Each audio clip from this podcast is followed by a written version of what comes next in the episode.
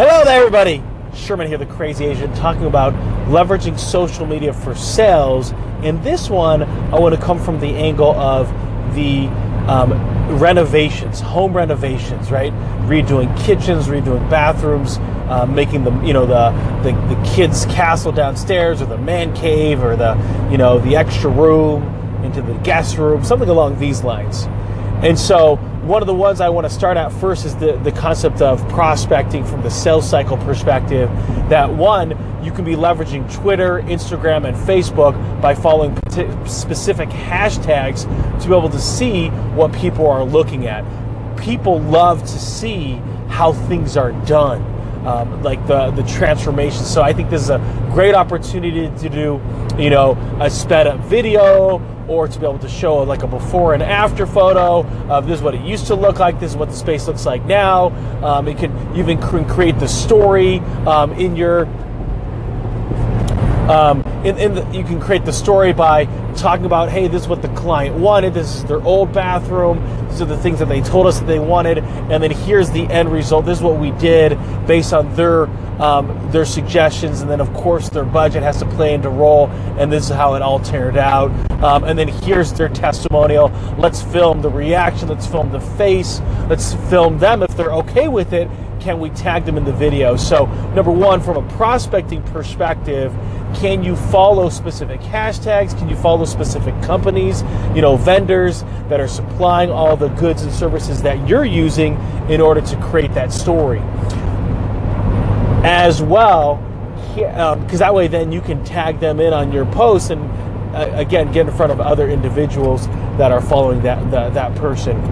Um, also, so that's from a content standpoint that's why i think you can be putting out videos and pictures before and after and really telling that story about what the client wanted this is what we did and this is their reaction this is what they liked about what we were able to deliver because i think that could be really impactful and then the next shift then comes to if I'm searching people in their hashtags, I can send them a DM like they're looking at houses, they're they're liking different things. Uh, I can say, oh hey, I see that you're looking for a house, or I see that you're looking for renovations. Can I provide any value?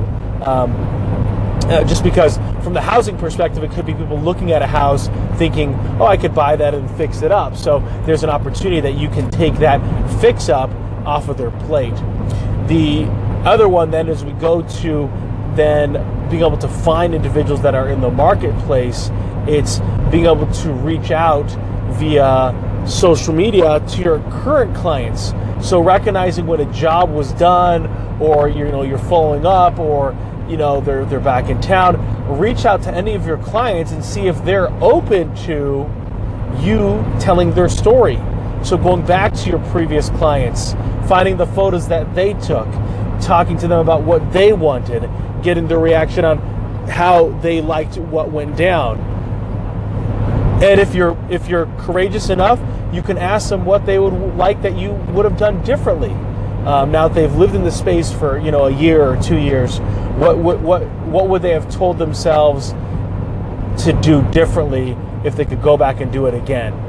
And that can be really powerful where the you know the client could say i wish i had i had gone for the upgrade in the material instead of downgrading because now i'm looking at it two years later going i shouldn't have skimped because we knew we were going to use this countertop for the next decade and we should have really got what we needed. Or um, i really should have um, you know consulted with my wife first on what colors i should have used because we ended up having to redo it after it got done or you know, again, you can story tell. You can figure out how you want to be able to sell that story of what you think could be really impactful. Um, that's again more on the content side, what's created. I, I, think the other thing that you want to be able to have a look at in regards to prospecting is leveraging um, a podcast to interview property managers out there since they are constantly in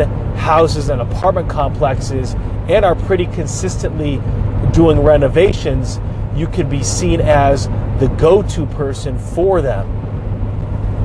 And basically, you're interviewing them about real estate and about the market, what their thoughts are. Sherm's out.